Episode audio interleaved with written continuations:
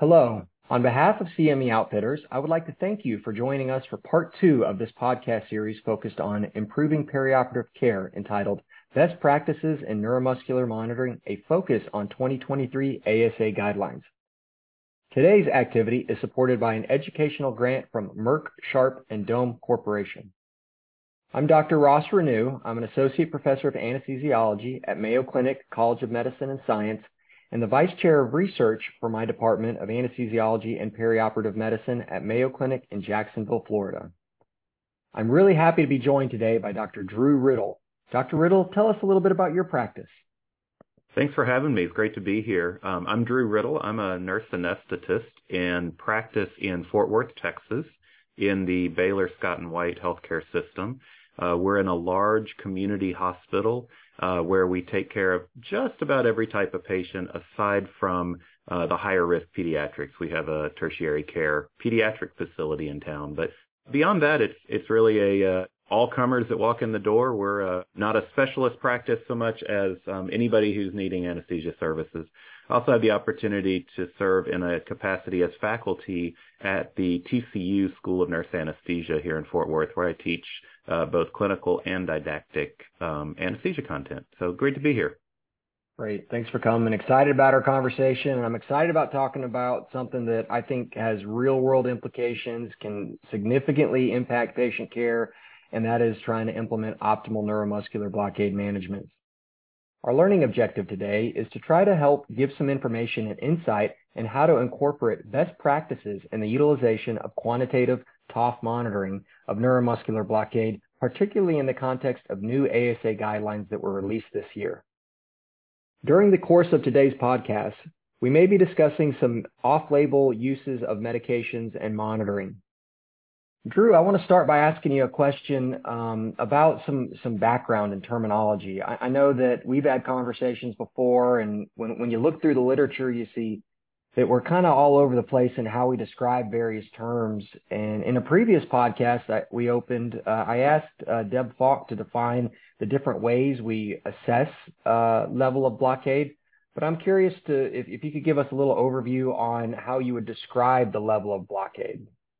Yeah, you know, it's a great question because there is a, a lot of um, somewhat am, uh, ambiguity uh, amongst clinicians, and, and a lot of us toss these terms around deep and moderate and shallow and minimal, but I, I think it's really important that we're all on the same sheet of music in terms of what we're talking about with, with these blockades. So using uh, the ASA guidelines as sort of the the basis, using the uh, the references that the team at ASA uh, put together when they when they published the guidelines. Let's start sort of at the at the, the deepest level or or most complete neuromuscular blockade and go back to com- someone who's completely recovered. So if we think about that, it, we're always on that continuum, right? And patients can um, can change where they are on this scale pretty pretty quickly based just on a time constant even without pharmacologic intervention. But complete blockade is a patient with a post-tetanic count of zero. What what does that mean? Well you you have a, a nerve stimulator or a quantitative monitor.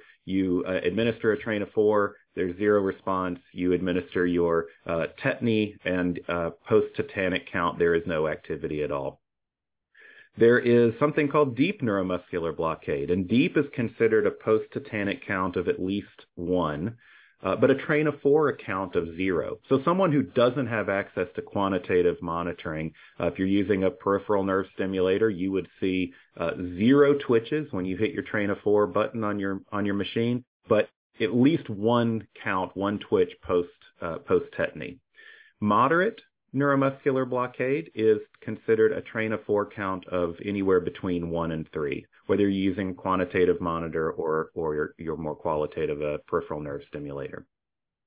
Now, there's a little bit of confusion um, around the differences between shallow or minimal, and the definitions are somewhat similar, and so sometimes these are used interchangeably. But when we think of shallow or minimal neuromuscular blockade, well, that clinically looks like um, a count, a train of four count of four. So you click the button, train of four, you see four twitches, but you do see fade that's present. What is what does fade mean? Meaning that the first twitch is stronger uh, than the than the last twitch. We have some degree of of fade that's developing. And where quantitative monitoring comes in now is we begin to see a difference in that first to last twitch. And a quantitative monitor can give us a ratio uh, of a, an, an assessment of the amplitude or the strength of one twitch compared to the first twitch compared to the last twitch. And so we see a train of four ratio when we have shallow neuromuscular blockade of less than 0.4. Minimal neuromuscular blockade is a train of four ratio of 0.4 to 0.9. And then finally, I think maybe most importantly in this whole how are we defining things conversation is around acceptable recovery. And it's interesting to note that with qualitative monitoring, we really can't determine this. It does require quantitative monitoring um, to see a train of four ratio of at least 90% or 0.9. Um, it, you know, we we in clinical practice, if we're not using quantitative monitoring, we we do the best we can with our with our uh, peripheral nerve stimulator. Um, you know, we know that certainly clinical uh, assessment alone is not not adequate there. So I know there's a lot of information and a long answer to a really short question, but um, hopefully that gets us all at least on the same same sheet of music as we move forward because we will probably be using these terms somewhat interchangeably um, in practice, and we need to be clear on where we are on on all of this. Yep. Absolutely. I mean, I, I view that answer and your discussion there as really the foundation of, of our future conversation and not just uh, during this podcast, but when it's important as a as a technique to communicate important clinical information uh, as we're taking care of our patients. So, you know, I think about when we transfer care to the ICU in a patient who may may, may be still intubated and um, being able to give them a consistent, reliable definition of their current level of neuromuscular blockade, I think is going to be really important, particularly in a patient that uh, is maybe uh, just had undergone surgery and they're going to try to extubate and wake up sooner. Uh, I think it's important when we transfer care to our colleagues too. You know, if someone's coming into our room to give us a break, or we're, you know, transitioning off uh, a case and, and, and completely transitioning care. It's nice to be able to use clear uh, nomenclature that we can all agree upon. Um, so there's no ambiguity in, in what's really important clinical information and has the potential, um, you know, as an anesthesia, anesthesia providers, we have the opportunity to screw this up um, pretty easily. And so making sure that we're at least using the same verbiage is, is critical too. And I think that there's been a lot of issues with coming to terms with these terminology uh, because you know one of it is researchers have used various terms, and when you go through their method sections, you see it's kind of all over the place. But you know our definition of recovery even changed. Uh, I can recall looking at papers from 10, 20 years ago when they talked about a TOF ratio of 0.7 uh, as being adequate recovery. And, you know, most recently, uh, our, our definition for adequate recovery is a train to four ratio greater than 0.9 at the hand or the thumb, uh, measuring the response of adductor pollicis. And, you know, there's good literature that patients in that 0.7 to 0.9, while you might think it's kind of academic and does that really matter? Um, there's evidence that there's still oropharyngeal dysfunction, and our patients are at risk, risk of having aspiration events um, when they're that uh, at those shallow or minimal levels of blockade that you mentioned. And so I think it's it's really important that we're consistent with that and kind of have uh, some context into how these, these terminology came about. Um, so the big exciting information this year coming out uh, and uh, from the ASA on publishing guidelines on neuromuscular blockade management. You know, I'll uh, ask for your thoughts, uh, Drew, on this, but I'll say that it's for me, it's been a long time coming, and I've been waiting for it, and uh, I've heard whispers of it, but it's it's neat to finally see it come out. Um, what's your take on on these guidelines that were published? Yeah, it, I, I agree with you that it, you know, the whispers have been out there for quite some time that this is that the, these guidelines were coming, and and the group was working on them.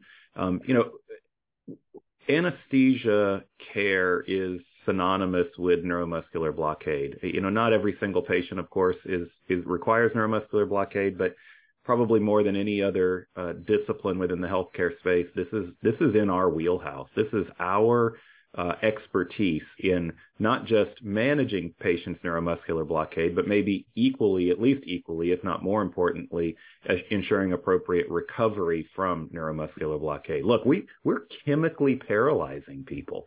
And we have a responsibility not just to, to manage that intraoperatively really well, but, but ensure that we are appropriately antagonizing or reversing that chemical paralysis when it's appropriate for the for the care of our patients. So my, my gut react or my initial kind of reaction to this was finally, um, and and also I feel like these guidelines are some of the stronger recommendations related to management of neuromuscular blockade. It is a high risk, incredibly dangerous endeavor because we are we are chemically paralyzing folks.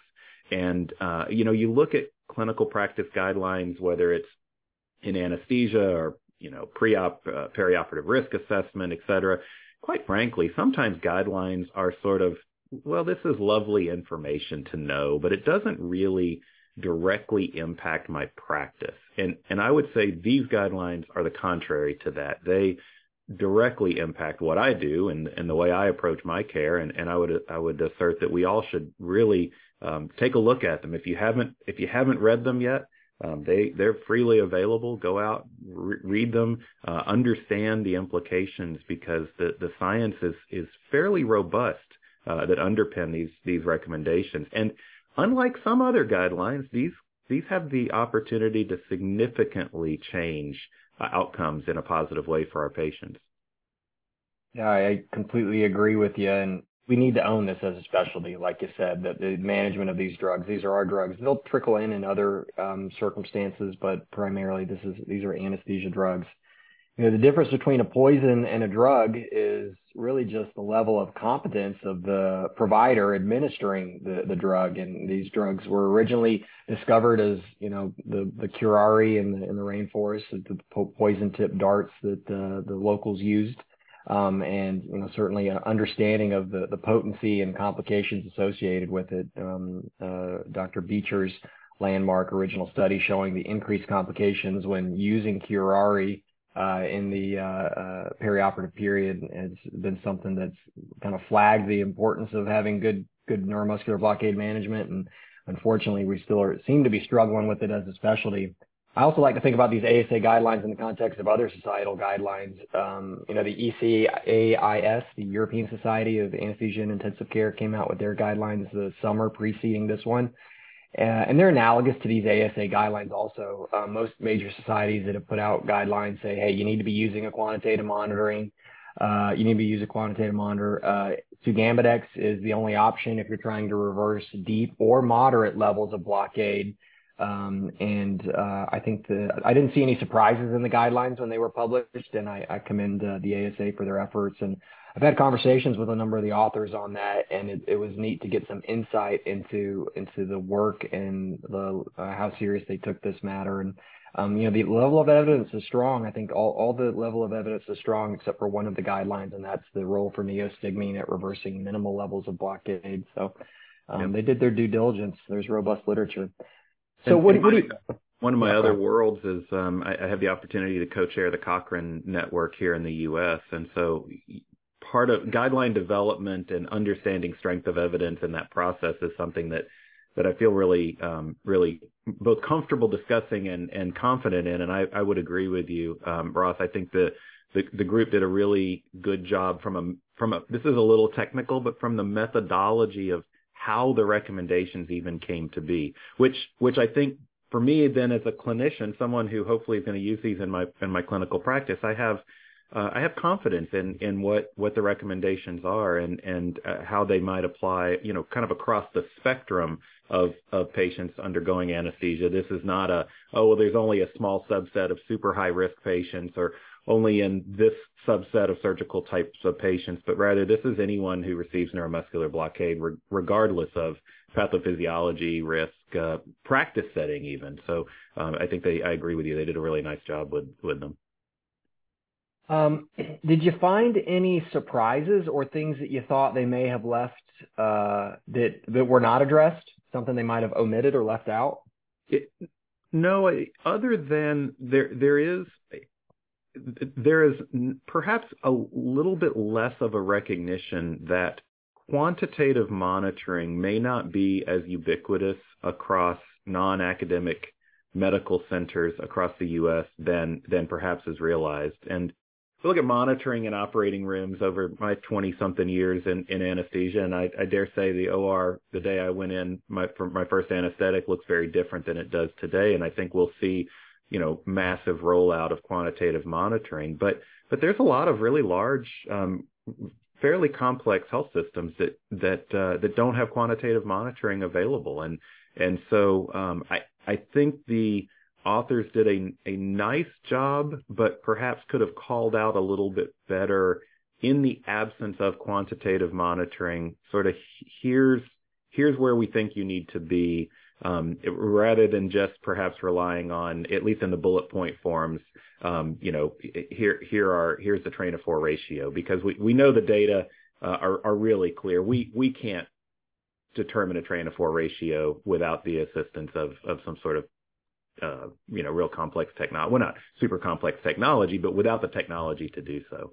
Um, the other piece that, in my mind, I think I, I would say that it surprised me, but in a in a good way, is that um, really Sugammadex versus neostigmine, they were they were very front and center about the the efficacy of of both of those drugs.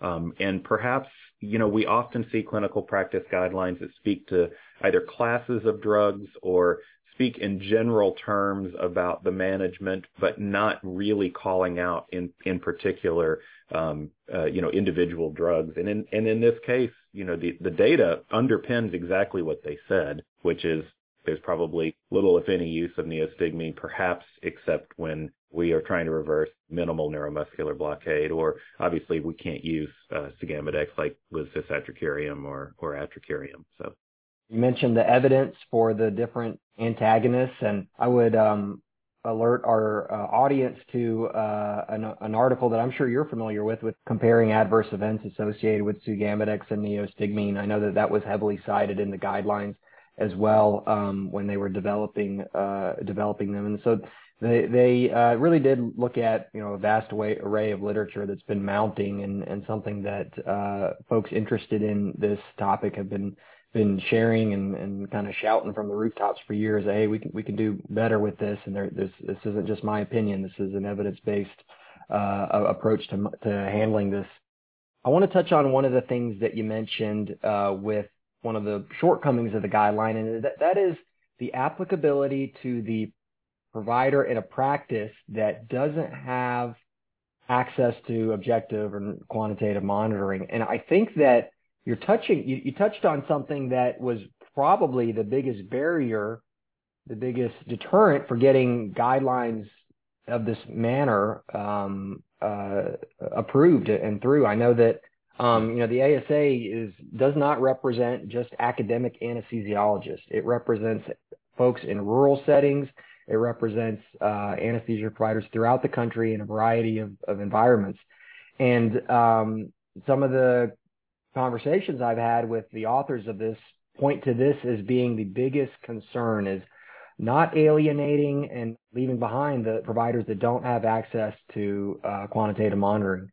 And so they weighed that versus, well, we need to, we have to do the best thing for the patient. And I know that lots of conversations were had about this and the biggest concern being that, um, you know, if we have guidelines now for the anesthesia clinician who does not have access to monitoring, are we exposing them to medical legal concerns in the face of, of new guidelines? And ultimately, uh, you know, that the, the driving force for developing these guidelines, you know, according to the committee and, and what they wanted to get done is look, we, we have the evidence. It's, it's apparent. Um, quantitative monitoring is the only consistent way to determine adequate recovery. So we're going to go for it.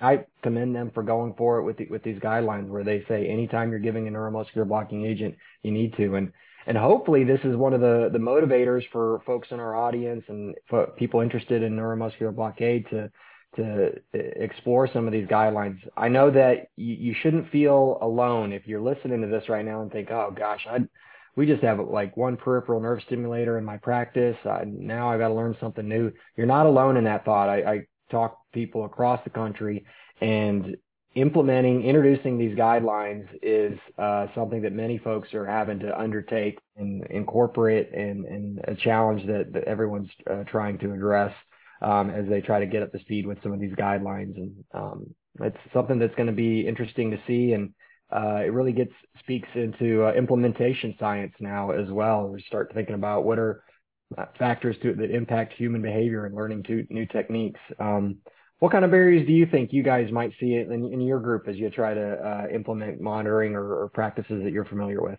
Well, I, yeah, I mean, you bring up a great point. I'm in a large, um, a large community hospital, and we don't have quantitative monitoring. And so, uh, to me, uh, while I see that as um, uh, you know, maybe maybe something in my practice we need to change. I see the guidelines as the evidence to go to the facility and say this is something that's critically important. We now have uh, really clear data, although it's been mounting. Now we have the definitive statement in uh, application of this, you know, across across the places where anesthesia is delivered in our facility. And so I do applaud. I agree with you. I applaud the uh, boldness of the group to to make the call because we can't hide we can't hide the evidence or bury the evidence. If the evidence is there, we need to bring it forward and make the guidelines appropriate to the evidence. And then um, those of us that are fighting the fight of uh, well, gosh, how do we how do we implement this? Well, the guidelines help us to make that argument for our facilities. You know, the the, the other aspect of this really has to do with um, you know guidelines are great. You can hang them on a wall. You can put them up at the, you know, in the break room and everybody can take a look at them. But, but changing provider practice, especially when provider practice may be deeply rooted in a culture of safety. You know, let's, let's be real. Anesthesia is incredibly safe. It's safer today than it was, you know, a couple decades ago, not to imply that it was unsafe a couple decades ago. And so I think sometimes providers want to see really substantial changes and not perhaps incremental changes when a new guideline is brought out. And um, I, I, think we need to recognize we're doing a decent job at neuromuscular monitoring. Likely, you know, here in 2023, we probably can always do a bit better. And and these guidelines, as as I see the implementation, really allow me to go from good to great or better to best in in my practice. And so I would I would encourage our listeners if you're if you're in that situation, I don't have access to quantitative monitoring. Maybe I maybe I have Sugammadex, but I just have one or two vials sitting in the in the you know in the pharmacy area only if I get into a really bad bad trouble. But routine use of this drug is either not allowed in my facility because of you know, uh, formulary concerns or, or access, et cetera, um, that, that you begin to use these guidelines to educate other decision makers to help you come into what will become best practice as opposed to just good or okay enough practice. Yeah, and I, I think that's going to be the the obstacle. Is you know we are certainly practicing in an era of um, trying to be fiscally responsible and making uh, good economic choices um, for our institutions as we try to, you know, improve patient safety, but not at the not at great expense. You know, the, the bottom line is, you know, we're, we're trying to practice as as uh, cost effective as possible um, without compromising patient safety. And I, I I've heard this conversation before about uh, buying a new buying new equipment has some upfront cost for sure. And when you start comparing different monitoring modalities, some of these uh, devices have disposables that can add some cost as well. Um, but uh, it's it's you can't it's tough to put a price on uh, unexpected outcomes related to residual weakness. There are certainly some models that are out there, some some publications that have demonstrated, you know, the cost of an unexpected ICU stay, the cost of um, an unanticipated uh, aspiration pneumonia that perhaps prolongs a hospital length of stay. And so there have been some efforts to try to quantify the impact of the financial impact of inappropriate neuromuscular blockade management. And using these this information, I think, can help you when you go to your um, the your, your pharmacy, your uh, hospital committees, your administrative committees that would ultimately have the the say in uh, obtaining these devices. Um, but the other thing that you, you touched on that I think could really have an impact on empowering you to have this conversation, and say, hey, well, we want to get quantitative monitoring is I think you can have a more targeted uh, approach, use, appropriate administration of one of the most expensive drugs on our, on our anesthesia cart, and that is Sugammadex. It's, you know, depending on your hospital contract, around $100 for a, a 200 milligram vial. Um, we uh you my, my practice we, which we have unrestricted Sugammadex use um, and uh, objective quantitative monitoring we use the monitoring to confirm that our sugammadex has had a, an appropriate effect. Um, there's, a, an emerging idea that you can titrate sugammadex, mm-hmm. um, and really you can only do that with a quantitative monitoring. So it may have sugammadex sparing effects uh, and by giving more appropriate, precise dosing of sugammadex. Um, and I, I, would use that uh, when I'm having that conversation with my uh, decision makers about uh, buying new equipment as well. Yeah, I, I, agree. I, I, also think there's, um, you know, this this whole idea of why do I even need these guidelines to begin with? I'll just I'll just deeply paralyze everyone. I've got this great drug; it can reverse patients from you know this this whole continuum of block of blockade. And and I would I would call out to, to folks that are doing that that that's not best practice.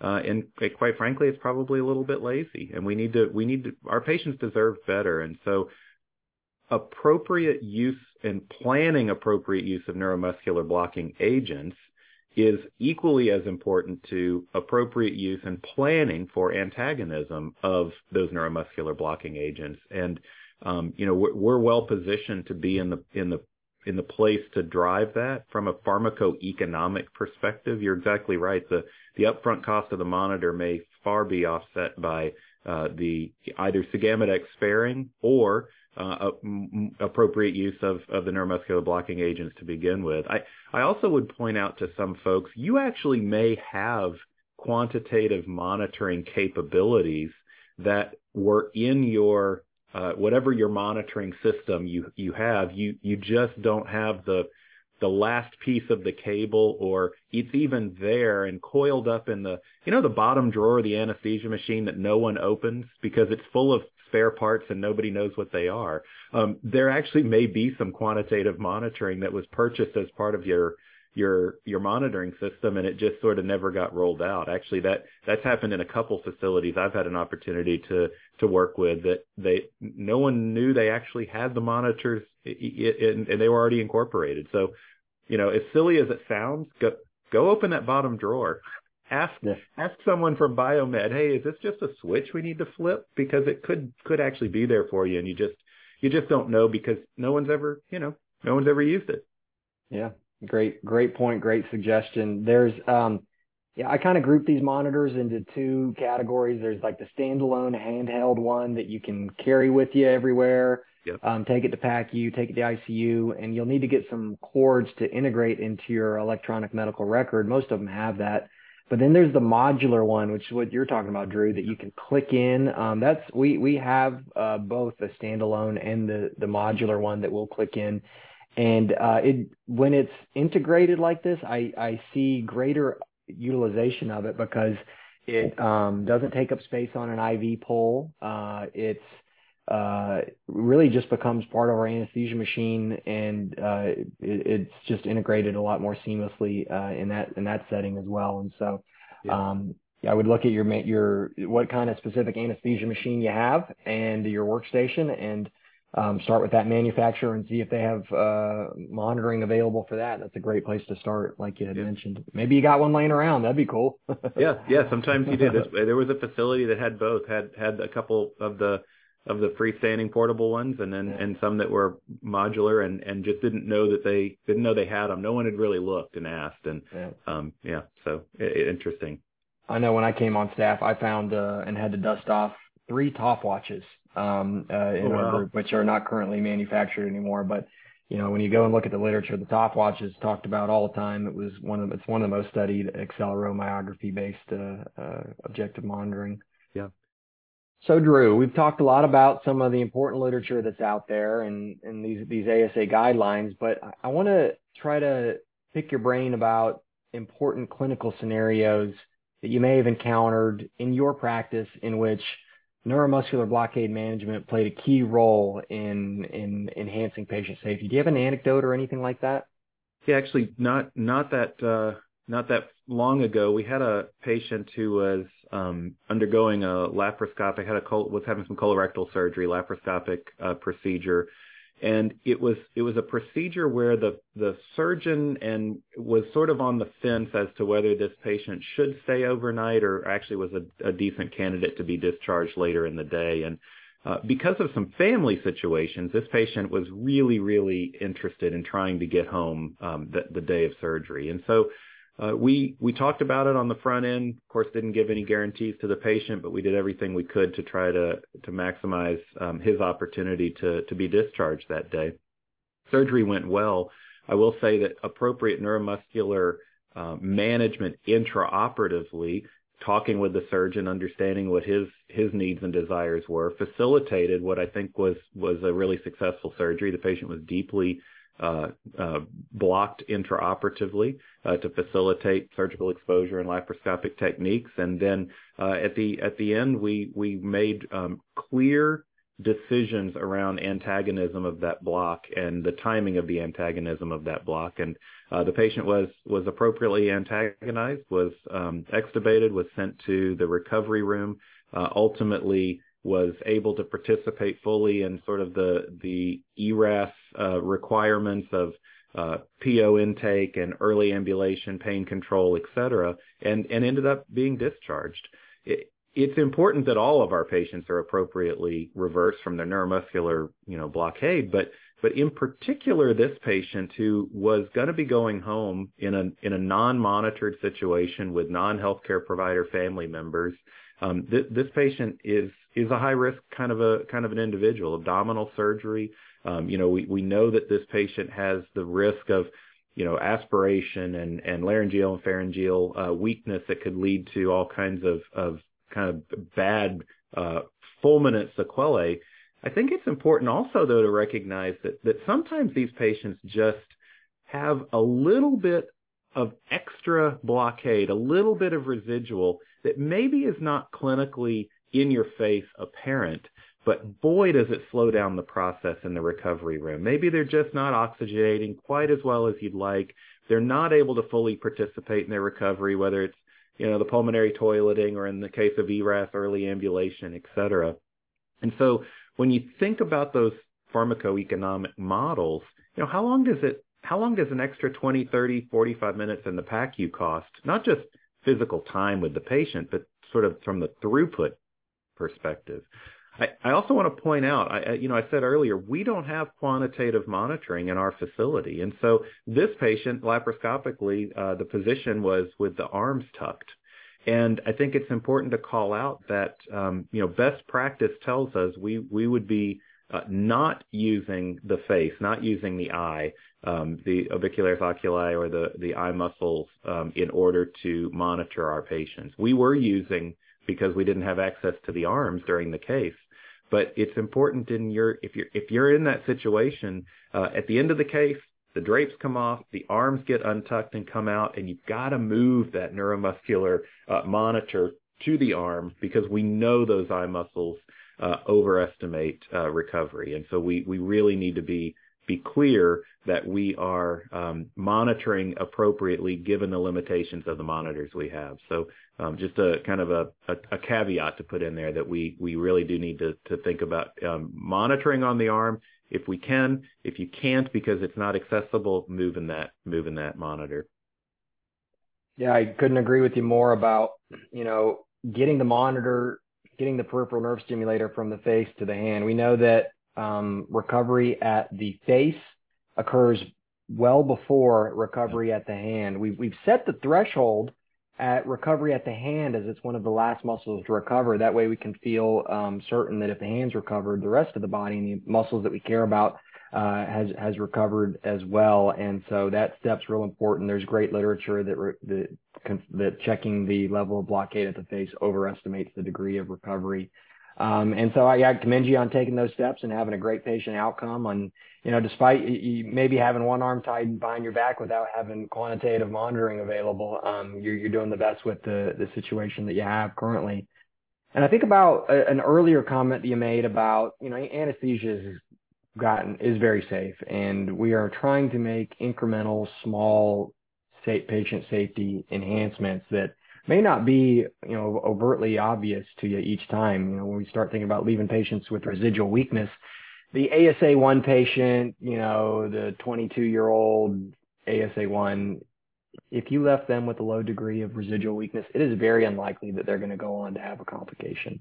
not every patient that has residual weakness goes on to have a complication, and, and that's probably one of been one of the drivers for the anesthesia community being slow to adopt uh, some of the best practices because so many times, you know, we, we follow our patients while they're in PACU, maybe post-op day one if they're in the ICU, but a lot of times we don't have this long-term follow-up. And so some of these complications that are associated with neuromuscular blockade not only don't happen to every single patient, but they can take several days for a pneumonia to pop up from it, um, unfortunately. Um, and so when I start thinking about specific clinical scenarios that I want to um, really emphasize optimal neuromuscular blockade management, I think of the opposite end of that ASA 120 something year old patient and think about the elderly patient who does not have a lot of physiologic reserve, who you know, a little bit of hypoxia could be the difference in them getting discharged or getting admitted or get, heading to a regular monitored floor room or heading to the ICU. And so certainly the elderly is a patient population that warrants particular, particular care. Uh, I do a lot of thoracic cases as well. And so the pulmonary cripple, a patient with, you know, tenuous COPD who comes in on home oxygen, um, who will not do well with a little bit of uh, hypoxia or hypercarbia from being residual weak. I want to make sure that the things that I can control, the level of blockade, restoring neuromuscular function, is something that I've definitely uh, uh, taken care of and adequately addressed because they, I, we really can't tolerate that patient really can't tolerate having anything not in their favor, particularly something that I can control like neuromuscular blockade. And then the other group I think about a lot is, is the obese patient. Yeah. Um, you know, there's a lot of literature about, you know, should we be using real world body weight, like actual body weight, or ideal body weight, ideal body weight with some scalar component. You add a little bit to try to correct for what the different, um, a different weight could be. And uh, my take on how to dose, you know, reversal agent or neuromuscular blocking agents in that obese patient is I feel so much more comfortable when I have a monitor to try to help guide and steer me to in an appropriate direction. I would feel comfortable using deviating from manufacturer recommendations and perhaps using a smaller dose, uh, a dose smaller than total body weight for a reversal agent. If I knew if I had an objective monitor that was working well for me during that time, and I could give it and then measure the response before extubating that patient. Again, these patients often have central sleep apnea and a um, little bit of uh, pharyngeal dysfunction, a little bit of uh, upper airway obstruction. Obstruction could be the difference be- between them um, getting discharged or or getting admitted, or even at the most extreme end, having to get reintubated in the recovery room from respiratory distress. And so, I'm always vigilant about those uh, uh that group of patients. CME programs always include SMART goals to help you translate information into action. SMART stands for specific, measurable, attainable, relevant, and timely. Our SMART goals for this program are we hope that you can implement strategies from the 2023 ASA practice guidelines for monitoring and antagonism of neuromuscular blockade. We also hope that you've that we've demonstrated the utility in using quantitative monitoring in place of qualitative monitoring with a peripheral nerve stimulator or clinical assessment, which utilizes physical exam techniques as optimal strategies to hopefully avoid residual neuromuscular blockade and their associated complications. This podcast is part of a three-part series. In episode one, we talk about improving patient outcomes with quantitative train of four monitoring. In episode three, we talk about best practices in the pharmacologic reversal of neuromuscular blockade. All these podcasts are available, plus a wide variety of other educational activities and resources online at CME Outfitters Virtual Education Hub. To receive continuing education credit for this activity, participants must complete the post-test and evaluation online. I want to thank Dr. Drew Riddle for his outstanding discussion and expertise on this topic today. Um, I appreciate you sharing your clinical insight with us uh, as well and, and some of your, your uh, impressions on the 2023 ASA guidelines. And I want to thank our listeners for being here today as well.